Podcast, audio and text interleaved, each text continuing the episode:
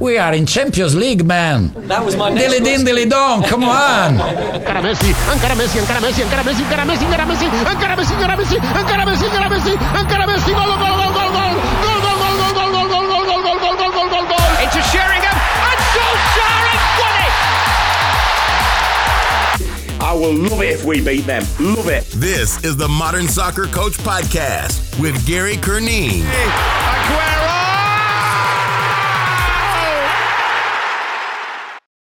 Hi, welcome to the Modern Soccer Coach podcast. My name is Gary Curneen. Joining me for this episode is David Robertson. David is the Cup Girls Assistant Director of Coaching in Cincinnati. He's the U17 and U19 DA head coach. He's also just started his USSFA license. And he's one of our Modern Soccer Coach Worldwide Mentorship Program mentees. So David is teaming up with Carmelina Moscato uh, as his mentor. So I wanted to, to talk to David for two reasons. First of all, to get his perspective on the program, the mentorship program, because I didn't want the program just to be about, hey, they're doing this, they're doing that, uh, and putting everything out there without actually hearing from them and getting their perspective. If we're going to talk about people being in, in different paths and different stages of, of the, the process, then why not hear for those people themselves? And the second reason why I wanted to talk to David was to go over his philosophy. So, uh, all the mentee coaches have all been, we've been working on creating your own philosophy and not just taking a, a Barcelona book or a Pep Guardiola Man City training program, but what drives your philosophy? Uh, why is that philosophy the way it is, and what makes it different from other people, and then how are you going to structure that on the field, off the field, etc. So, David has sent me his philosophy, and he approached it in a slightly different way. So, I wanted to ask him a few questions as to why he did that, uh, and go from there. So, a little bit of philosophy, a little bit of recruitment as well on the on the college side. i am talking to David. This was last Tuesday, which was signing day for the college uh, young players who committed to their colleges. So it's uh, his phone's going off all the time, and he, he managed to to uh, free up an hour before he got bombarded from Twitter from all the club players um, announcing all their their uh, their posts. So I hope you enjoy it. Thanks to David, and here we go. Morning, David. How are you, Gary? Not too bad, not too bad. It's a big morning for you, so it's signing day. It is, it is. So uh, Your phone's all these uh, vibrating sound is your phone. It's not mine. absolutely. So yeah, big moment, big moment for all these kids getting to, you know, kind of realize that dream that they've had, and you know, we've been lucky enough to work with a lot of these kids since they were, you know, 12, 13, and some of them have actually come all the way through our juniors academy. So they started with us when they were four or five years old. So.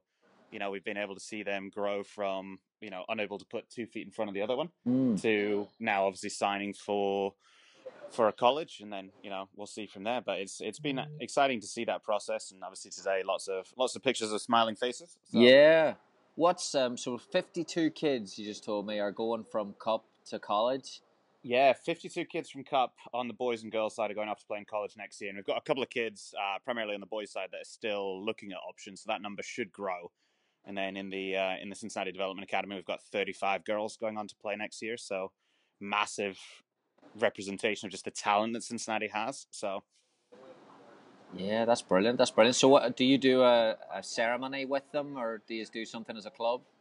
Yeah, so they've got their signing days. It's actually sort of a weird winter storm in Cincinnati today, so a lot of their school signings have been postponed till tomorrow. So they've got the obvious the school signing, and then on Sunday we're actually bringing them in for like a, a fun event where they'll wear you know their college attire and you know um, we've got a photographer coming in, we've got a DJ, we've got Montgomery Inn Ribs, which you may remember. From, Yeah.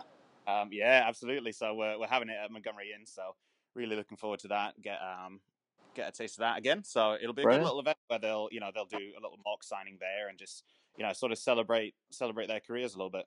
Brilliant. Brilliant. Yeah, there's not enough of that, isn't it, at the youth level? That's what I like about signing day is that at least it gives you just the and it gives the coach or the coaches and the club a little bit of recognition as well because you guys have done a lot of work, not only from the development side, which people don't understand at the at the club level the amount of. I mean, how often do you spend on the phone to college coaches talking about these players? Oh, I mean it's when it's in the thick of it. So when they're freshman, sophomore, early junior year, I would say it's probably 10, 15 hours a week. Um, you know, just between email and follow ups with phone calls, and then sitting down with the families, making sure. And you know, I've got a very hands on approach. So for me, it's because I think it's it's a very confusing process, especially with girls, because it starts so early. Um, and so you know, we've got to kind of educate them in the process, and you know, obviously we we try to inspire the family and the kid to drive the boat because ultimately our job isn't to write the emails for them. Our job is to provide them the platform to perform. So, you know, obviously with getting to play in the development academy, getting to play in national league, you know, with with the badges from Cup and and CDA, you know, they're obviously going to be on that platform. So it's now about how do you create that connection between the college coach and then obviously, you know, you feel like Ari Gold a little bit, you know. All right, people think this is a recruiting conversation. It's not. It's not. It's about the MSc mentorship program. So, uh, right. So, uh, we'll just talk about the the philosophy piece.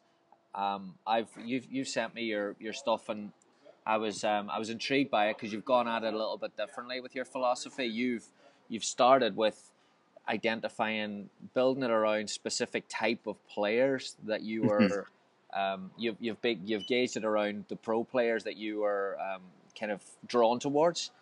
Mhm. So is that because you're more drawn? Is that a personal thing that you're more drawn to player develop, individual player development, the team development, or or what was behind that? I think so. I think when you originally start out, you have a very team focused identity, right? My team wants to do this, my team wants to do that. And you realize that your team, we say mine all the time. At the end of the day, these players represent the club that I happen to work for. And so it's like, okay, so the kid is going to go play in the national team, the kid is going to go play in the pro environment. So, how do I develop that kid to their maximum potential? And it's one of those, I think that if we do the job correctly, the team will be successful because the pieces are successful, right? So it's you know, and a lot of it ties into you know like the stuff that that Donna Fisher has about even just the personality stuff of the spoke and everything that comes off of the wheel, and it's you know if we can get this individual player development down, now it's easy to teach the different components of the game. So for me, this really challenged me as well because you you think about the game one way and then you go, okay, well, at the end of the day, what type of player do I want to produce? What do I want them to look like?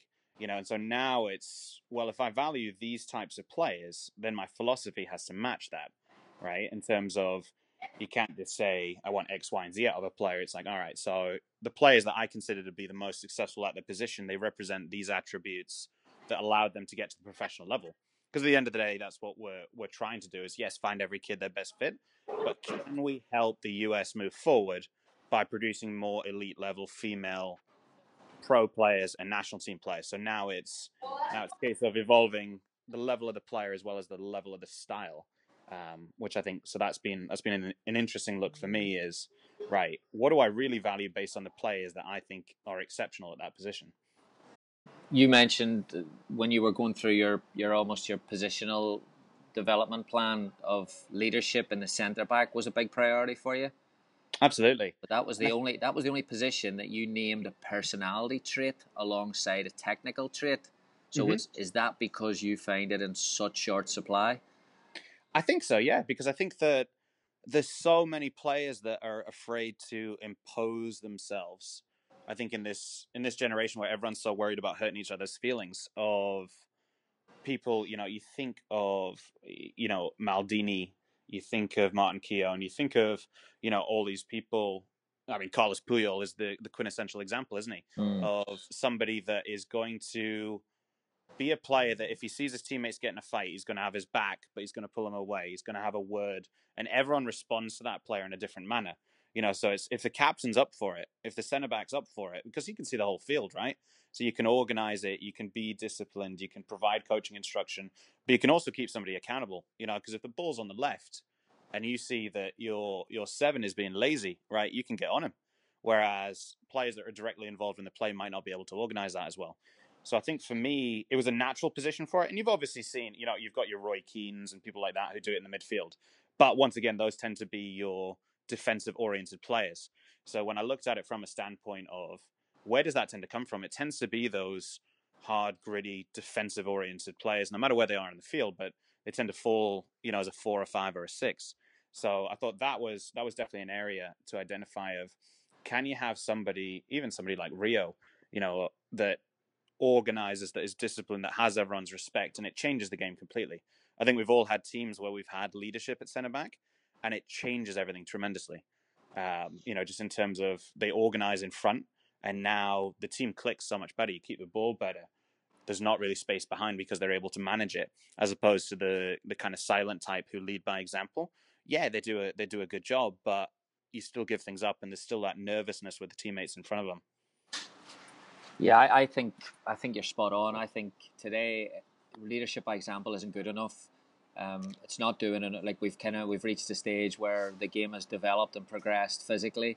Uh, it's developed and progressed tactically. I think from a leadership point of view, it's developed and progressed. Whereas I stand back, everyone will follow me. Well, they're not because your voice isn't big enough. Exactly. So, and I think most talking to coaches, like if you've just come from the convention or if you're having a conversation like this, you're talking with college and, and club coaches, they're talking about the leadership being being so such an important factor. What are you doing at the club level then to build that and to try and you know to try and get it because it's all communication, right? Most of it. Absolutely. Um, how what what things are you doing with your teams? Yeah, so that's been a big emphasis for Tiffany and I. So Tiffany Roberts and I have coached the the four DA teams together. Um, and one of the big things that we emphasize is look, I don't care what you say, right, as long as you're talking. Because at the end of the day, if how many times do you go to a play and you go, Why'd you do that? And their first answer is, Well, I don't know. You know, and it's one of those, okay, so now is it is it that you really don't know or are you embarrassed by your answer? So for us, then it goes back to they don't have a true fundamental understanding, especially with our goalkeepers, our centre backs, you know, this, the kind of core players is can we coach them to watch the run on their right shoulder. Yeah. them, you know, about where their touch needs to go, about putting a name on a pass, all that sort of stuff. And then being able to read the triggers. Because you look at, even amongst younger players, there's always confusion as to do I step, do I drop, you know, am I caught in this no man's land? And that's where you get in trouble. So if you've got those deeper players who can read that situation, now it's right, there's no pressure on the ball, let's drop and squeeze, keep it in front.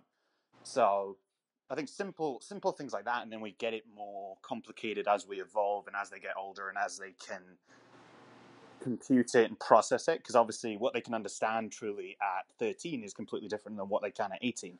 So for us, it's it's a process of not trying to give them too much information, but trying to get the basics down, and then we add another layer. You know, every every three to six to nine months, depending on obviously how they can grasp it as well as how they're doing developmentally. So. Mm-hmm not only did you do a positional uh, philosophy of what players you're drawn to, you also did what coaches you're drawn to. One one of those coaches that stood out for me. So it's, I mean, obviously they had the Mourinho and the Pep, and you also had Bobby Robson. Yeah. Um, and you mentioned the humility.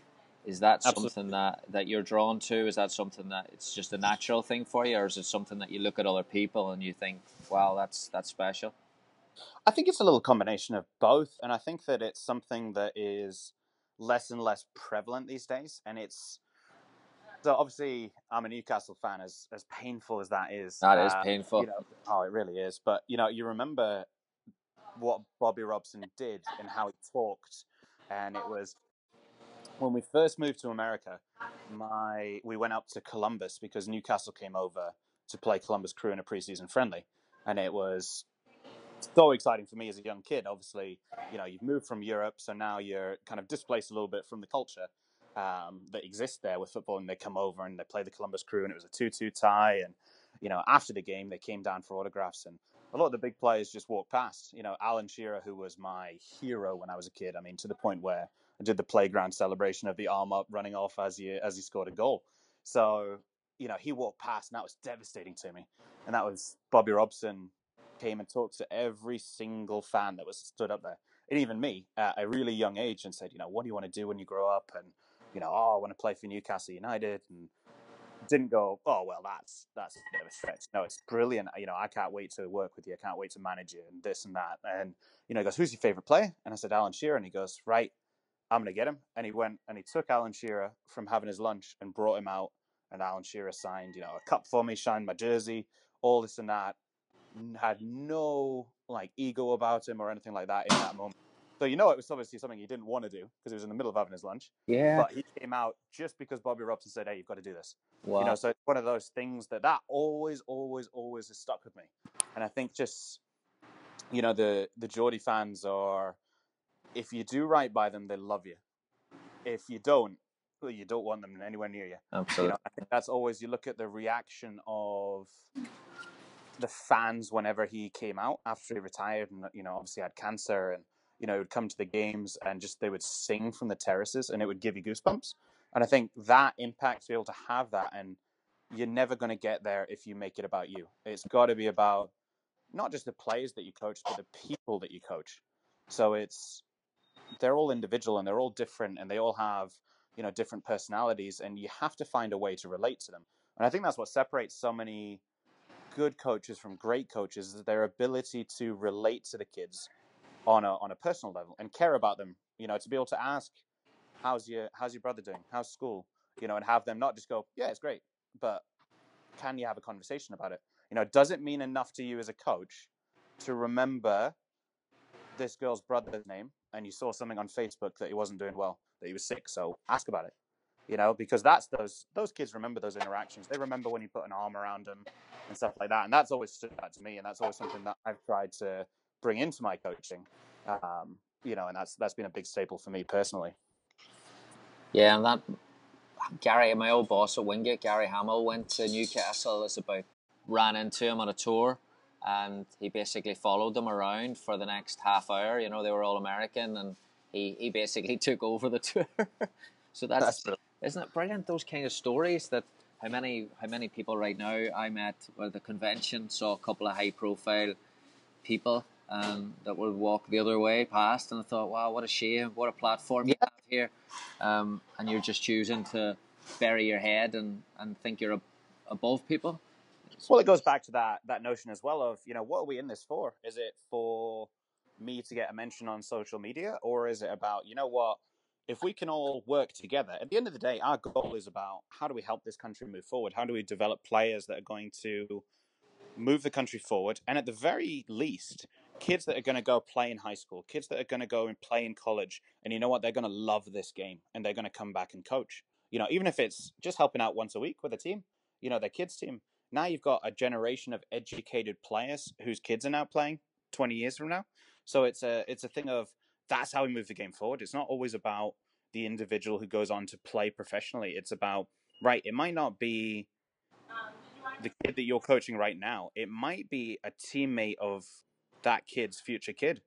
You know, and if you are in a position where you can go out and you can help influence them to be a coach and stay involved in the game, how brilliant is that? And how much better are we going to move forward?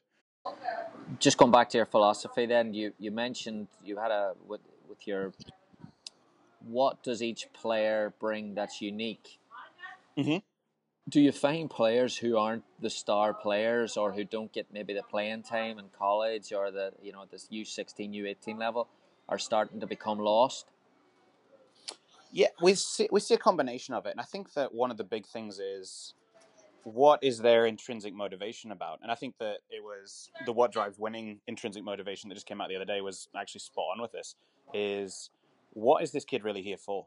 You know, is it about just I'm only really here if I'm playing and I'm the star? In which case, the elite level isn't the right one, and that's been so beautifully illustrated by Alabama football and obviously the Philadelphia Eagles, where it was a backup quarterback who won, and the happiest person on the field was who was supposed to be the starter. So it's what is the true motivation of these kids? Because I think that people have grown up in this. It's all about me. Everybody loves me. It's okay. Um, world. So it's the kids at the top end who can buy in and go, you know what? This culture is why I'm here. And so it's how good a job do we do as coaches of setting that culture? You know, if if I've just gone and imposed my will and said, this is what we believe in, this is what we are going to do, but none of the kids have owned it, none of the kids have contributed to it, how do we ever expect them to buy into it? So now, when they're not playing, oh yeah, they're going to be upset, right? Because this isn't really their team. They're a piece of the team, right? But if you can sit down and you can go, right, yeah, the, the generic stuff of what do we want to accomplish this year? Why is it important? What do you what are you going to build out of it? That's now they start to have ownership and now they start to keep themselves accountable to the goals that they've set. Because at the end of the day, you can look back at them and go, this is what you wanted, right? And if you're not at the ability where you can participate right now, how can you be a better teammate to drive those players forward? And now at the end of the day, you'll show how am I moving forward.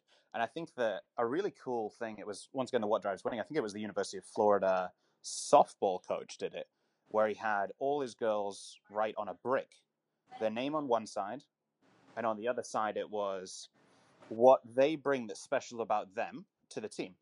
And they line, they had they had to line them all up, and they had to make it into a wall, and this and that. And then the coach walked up and he just pushed it over, and he goes, you know, individually, yeah, you have all these strengths, but what do they do for us? And then it was about, okay, you went and got the concrete and they built it all together, and now you push it and the whole wall falls over together. And it's a, a cool little representation of, hey, individually, yeah, we're all special, but if it's never brought into the collective, if we never buy into what we all want to do, how are we ever going to move forward as a team? So I think it's, when I say we get a mix of it, I think there's kids that just don't buy into stuff you know, and part of that is on us as coaches that we haven't done a good enough job. But there's a lot of examples that we have right now of kids that, you know, maybe aren't playing what they used to, um, and and that's tough to handle. But they've chosen to go about it in a manner of, yeah, I'm upset by this, and yes, I want to do better. So they'll come and have those conversations with us individually as coaches, but you would never know it because they want to be a part of this team. They want to be a part of the culture your mentality, you even said it in your philosophy, it's so easy to blame players, but we have to look inwards. And part of having a strong philosophy, I feel, is that, or, or even, you know, we talk about creating your own, or else you're borrowing or stealing from other people. If you're taking Pep Guardiola's philosophy and you're applying it, it's the same thing as you're saying to your players. If they haven't created it, they don't believe in it or they don't own it. Mm-hmm. If we don't own it, then and it doesn't work, then we look and blame our players and say, well, they, they weren't good enough, or the ref let us down, or parents are a nightmare.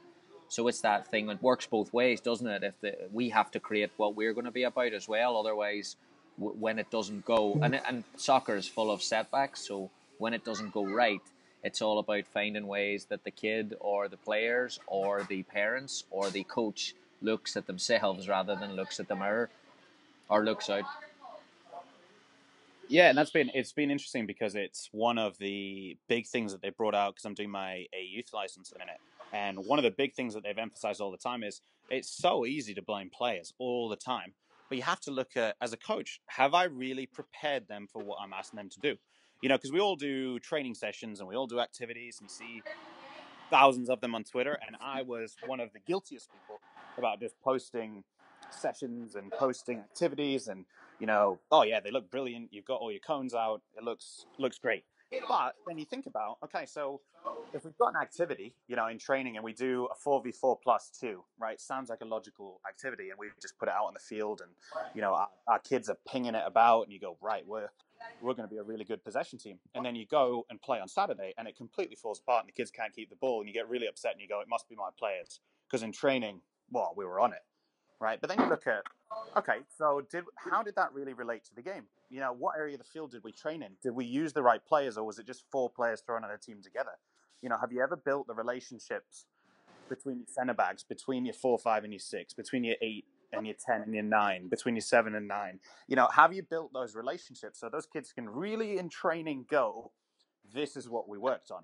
Because if you you know, those kids, when their mum and dad pick them up, and we all know there's a disconnect from the minute they walk towards the car. But at the end of the day, they should be able to say we worked instead of, well, I don't know, or it was fun, or we did some shooting. Yeah, but what element did we do? You know, how does it really relate to the game? So I think that was one that really, really struck with me was have we really prepared them? Has our trainings really been as materialistic as we think they are? So, you know, and one of the one of the things that they're huge on is this book of experience, which is basically just journaling or mm. you know reflecting on stuff. And I've I've always said, yeah, I need to do it, and just never bothered, which is on me. But I've really been doing that the last oh, two months now, and it has made such a difference. Just everything, you know, because you can relate how a training session went and how you made it, how you felt about it, and then you can translate that to to lessons for the future, you know, and games as well. So you watch you watch a game and you go, yeah, that felt brilliant, and then you watch it and you go, oh, that was not brilliant, right? But your emotions allowed you to think that well, it drives that awareness piece, doesn't it? If you're writing stuff yeah. down, you're thinking. I, you talk about those sessions. Like I, I put, I've started putting videos up on my Facebook page of little like it's not the session, it's the way it's being coached, you know. And, and yesterday Bingo. I put put up one on on Simeone. Uh, It's just a four four plus two four v four plus two. Uh, Yeah. And it was just the intensity of it and the responses. And like I appreciate people putting their thoughts out, but the amount of people that come out and, and write stuff like, "Yeah, we do this, we do this exercise. Yeah, I've done this before." Like, so so you should be just as, as successful as Atletico Madrid. Well, what makes Exactly. is different, you know? And and he's on the sideline. His energy, he's covering more ground than than some of the, the defenders in that exercise. So it's just that what what kind of annoys me is our lack of our lack of awareness as a coaching community of two people can be doing two separate things, but you can be doing it better than them, and you can learn something from them, or they can remind you of things. Um, Absolutely. And I think that's, we've all got to get in the habit of understanding that feedback is not personal. You know, if it's by people that you respect and you trust, you know, because that's the, if, if you respect the person and they come up to you and go, have you thought about this? What about this? Is that really realistic? You're go- you should have the reaction of, yeah, actually, no. Or if you believe in what you did, here's why I did it. Not, right, I was tired and it was an activity that I threw together in the car and I thought it would work you know, because that's just lazy, and that's mm-hmm. when we're doing our players a disservice. So I think the big thing is getting over this mentality of just because somebody asks a question, and uh, like a really cool example, it was I think like three weeks ago. You know, Ellis on Twitter, and we were we were just going back and forth about an activity, and one of the things I just asked him was, "Is that really realistic? Because your six is unopposed," and he goes, "Well, here's how I progress it. I see your point." That you know we can definitely tweak this. So it was it was a cool kind of interaction because we were able to just chat about different scenarios. You know, he believed in what he did and he was able to explain it why, which also made me think. You know, so it's it's one of those I think we should be more in the habit of constantly challenging each other not to butt egos, mm-hmm. but to help each other get better. Because then at the end of the day, what's it come back to? Our goal of trying to make better players. Because now, if you and I are coaching against each other and we've helped each other become better coaches, our kids are going to be better by default, which means that game is going to be better by default, which means the product becomes better by default. So, you know, I think it's it's such a minor thing, but you bring up such a good point about we have to be prepared to answer why and also know that there's differences. You and I coach very differently.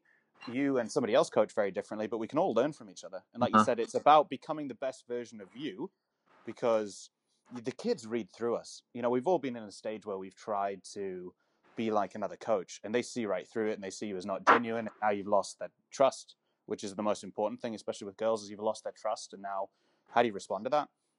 So whereas if you're if you're you, they can feel the energy, and that's where you get exactly what Simeone is because he coaches like he played. So it's about finding that identity of you, but also being okay about being challenged, and also being okay by going, you know what, I think I think Gary's better than me at this. I'm gonna go watch him. I'm gonna go get better. You know, and that's what they always say: the best the best coaches are the best thieves, right? Mm-hmm. Yeah, it's. I, I actually I'd go one step further than you and say that if it helps create, yeah, it creates better players. But if you're, it creates better coaches. When I when I went to Cincinnati, um, I I went up to work with with Neil Stafford and. I, you know, I was in the in the conversations before going up there, and you know, I was like, "Well, what's my role?" And Neil was saying, you know, to to help with training and to put some ideas in. So I actually thought I was going up with a clean slate to put the training together. And then my first day, it was kind of a sit down in the office. Nate and Neil was like, "Whoa, well, what's what are you doing this for?" And I was thought, "Well, I thought you were just going to let me do it." Um, and I was, you know, I was kind of taken aback. But what that did, every day we would have a 15, 20, 25, 30 minute conversation of every exercise. And what that at the start, I was, you know, I was like, oh, this is this is exhausting. But what it did was it made me modify. It made me defend my work. It made me explain my work, and it made my work better over the course Absolutely. of six months. And they, you need, like, we're not we're not willing to have people pick holes in our work, are we? No. And that's the at the end of the day, it's it goes back to having a philosophy because how do you know what you're doing is right? How do you know what you're doing is good? You know, what can you measure it against? And like you said, those conversations challenged you to go, is this really what I believe? What's non-negotiable for me? What can I change? What can I tweak? How can I get better off this? And that obviously allows you to grow and get better, like you said. So it's at the end of the day, and I, I think that's it's the same thing we ask of our players, right? They have they have beliefs, whether we like to believe it or not. They have a belief about how something should be done. They might not be confident in it, but it's why they perform that action. So, who are we to tell our players, I want you to listen to what I'm saying. I want to help you get better. But you have to be critical when you do that, right? So you have to give critical feedback. Otherwise, no one improves. But yet, we, as the people who are doing that, aren't modeling it ourselves. Does that really make sense? Yeah, yeah. Which I, I actually one of my best learning moments came. We had a guy that was coming in from uh, Pulse. No, what was those heart rate monitor companies? Oh yeah. I, I really wanted them, so he, he came in and, and he was. And I put on. He said he would do a three hour session. He would GPS everything up and with the heart rates, and it was going to be brilliant. So I done three exercises, and then we sat in the office later, and and he put it up on the TV and was showing me all the, the numbers, and he said, "Can I give you some feedback?" And I thought, "Oh, he's going to tell me how great my session was." he was like, "Your your session was all over the place in terms of like, why would you do this and why would you do that?" And um, it actually put me off. It put me off buying his product. It cost him about seven grand in sales, not because Yeah. Offended, but because I said, "Well, hold on a minute, that he's actually right. It doesn't relate to my model of play. I should be looking at." And I went away like for two to three weeks. I went away and looked at everything I did and came back and was like, I, I need to I need to call that guy and not give him my business, but tell him thanks for putting me on a on a better path than where I was going before. Um, how how do we get that through to a community that's almost conditioned to be defensive with their work? Absolutely. I'm asking you how to do it. Oh, sorry, sorry. yeah, no, and I think that's, I think it's, it's once again, it's leading by example, right? So that's the, you know, we talked about one, yeah, we talk, we ask our players to do that, but then we ask our players, what do we talk about? We ask our players to have voices, right? So now we're we're so lucky because Twitter, especially for coaches, provides such a medium, and now it's about okay, can we we we look at these Simeone videos and we look at these Pep Guardiola videos of interaction stuff like that, and we go, yeah, that's brilliant, right? I'm going to do that, but how many of us actually post what we do? You know, so it's can we now take what we're talking about and can we evolve it? And then if if a young coach is able to watch that and get a bit better, and now they gain some confidence, and now they grow in stature, and now that's become the norm for them. Right, I'm going to go. I'm going to put this out there while understanding that I'm vulnerable, and I'm going to get some feedback that I can dismiss, but there's going to be some that's going to be really good.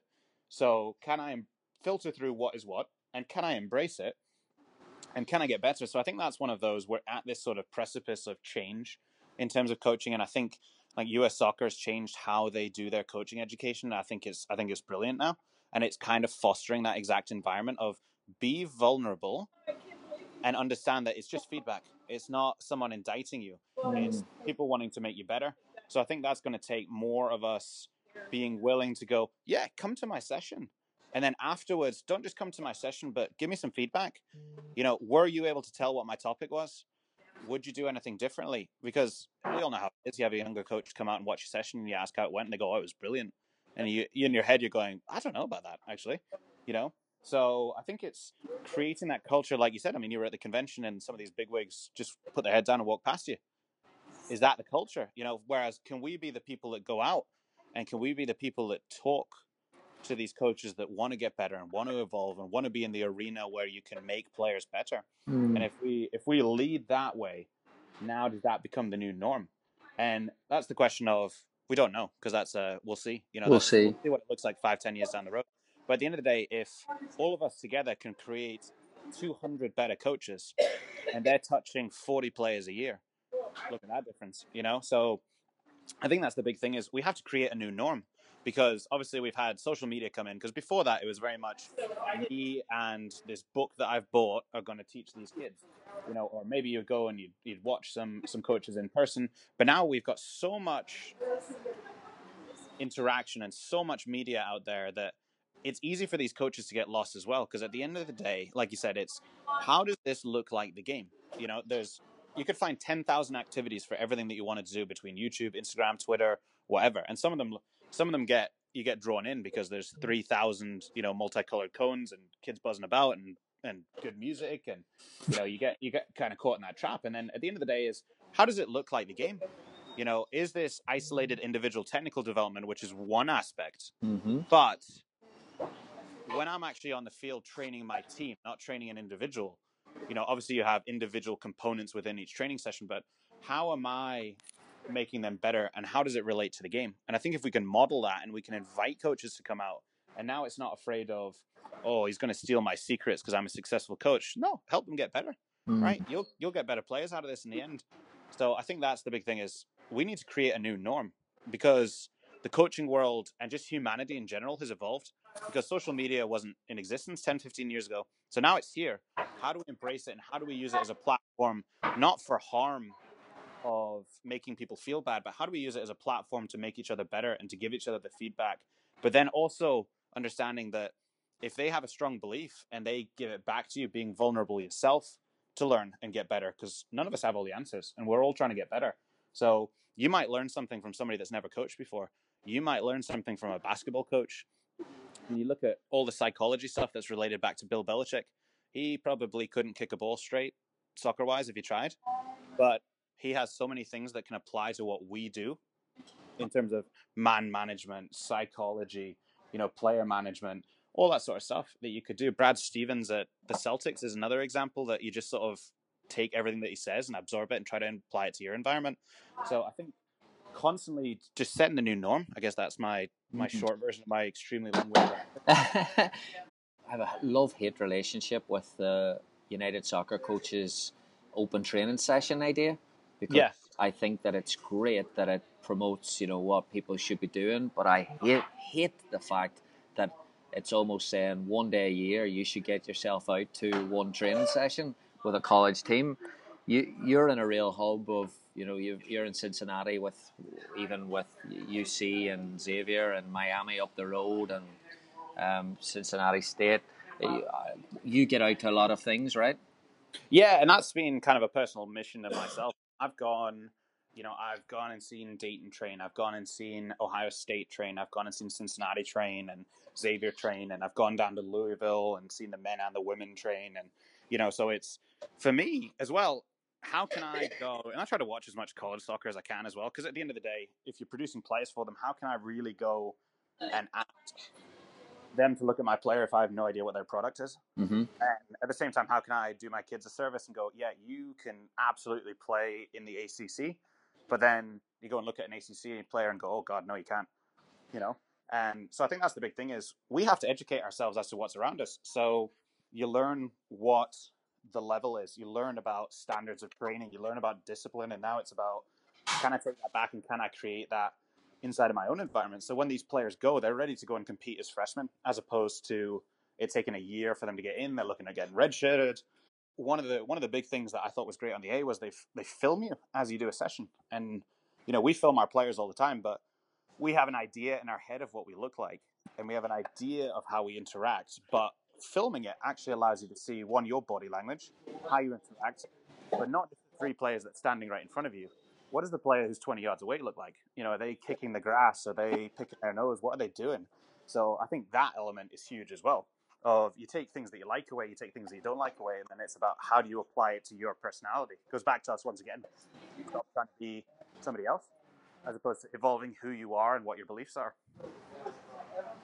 Brilliant, absolutely brilliant. Yeah, I mean, which is you can see how passionate you are about that. You know, about going out and seeing other other stuff and other things. I just wish you talked, you mentioned that creating a new norm. I would love the new norm to be, you know, the amount of coaches that at the high school level and, and the club level that are that are we're talking today on signing day that are putting these players into these environments and it's great and the work you're doing to do it but please please please go to the environment as well um, and learn and support and give feedback. And if there can be, I think there is a disconnect between high school and college, and part of that disconnect is they're both living in separate worlds, aren't they? Mm-hmm. Mm-hmm. Yeah, and you get that.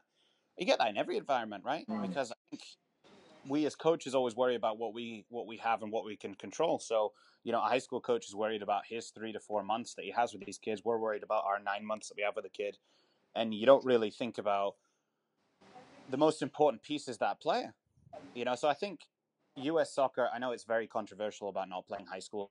There's pros and cons to each, and we could we could be on the phone for six hours if we wanted to talk about that. But I think the element putting them in one soccer environment is massive because now it allows you to plan out twelve months, right? Because and it goes back to you know you've you can you can like or not like Raymond Verheijen, but he's got the big things about how you periodize and how you prevent injury. So can we manage them for a full year? Right? Can we manage them? And if you don't have the ability to be in that environment, how do you work with the different pieces? Right? So if you're a if you're a club coach, how do you work with a high school coach and go, hey, look, this is because I think that the toughest time between club and high school is the summer because you've got kids at the top end who are going to regionals, potentially going to nationals, but at the same time, a lot of high school coaches are expecting those players to be not only at their environment but involved in their environment. So you've got kids that feel the pressure of not wanting to let somebody down and feeling like they're always doing something wrong because the club coach goes, No, you can go and watch, but don't participate. And the high school coach goes, Well, this is what's coming up, so you go and watch that and you participate in this. So I think it's that disconnect of can we build that bridge a little bit more and understand that the most important piece out of all of this is the kid, right? And if we treat the kid right, now they're healthy, now they're loving the game because they're not feeling all this pressure. Because at the end of the day, we have to remember they're they're 14 to 18 year olds. They're not equipped with some of the things that we automatically assume they are about how to emotionally deal with this. So we've got to be sensitive to it of the amount of pressure that we subconsciously a lot of times put them under to make a decision. And I think that we have to embrace more of working together and creating one environment, regardless of if you're in the development academy and create it that way, or whether you're in a normal club environment where they're playing high school and maybe they're doing ODP and maybe they're doing this about how can we work together and understand that you know what? Maybe they've done maybe they've done too much this week. Maybe I need to give them a day or two off and that's okay. Mm. you know because my best my vested interest is in the development of this player and this person. And I think if we can all get back to that now it starts taking away the ego of it's like we talked about before it's my player it's my program. No it's not. This is a we're- we have to do what's best for the player. Mhm. and then the the product right your your team your high school will be successful as a byproduct we've got an incredibly powerful role and it's about how we choose to use it whether we use our ego and once again go back to my team my environment my this my that or is it this is sally and susie's world how do i make it better Mm. Hey, great way to finish it, David. Um, Yeah. I'm gonna enjoy that. We will we'll get up again. So next conversation we'll have, we'll chat about, we'll chat more about the, the mentoring part of the mentorship. You're gonna get up with with Carmelina and have absolutely some have some big conversations there. So brilliant. Um, I'll let you get back to your uh, your Twitter fest today of your signing and and look forward to all those 52 odd tweets. Must be going to take a little bit of work. So um, Definitely. the ha- hardest part of your day, but. Um, hey, congrats! That's a massive, massive uh, success for the club and, and everyone there, and, and it's great that, like I said, you guys get acknowledged and recognised because you guys play a big, big role in it. So enjoy, enjoy that, um, and let's catch up soon. thanks gary i really appreciate it Here, David, top man. See you soon. Thanks to David so much for his time and his insight there. I've called that episode Create a New Norm because you can hear by his enthusiasm of, of how he is approaching coach education on the USSF course and then what he brings to the modern soccer coach um, area. And a lot of coaches that ask for feedback as to, well, why did you select this coach or why did you select that coach or what was the difference? And for, for a lot of it, it was enthusiasm, and I knew David was going to grasp the opportunity.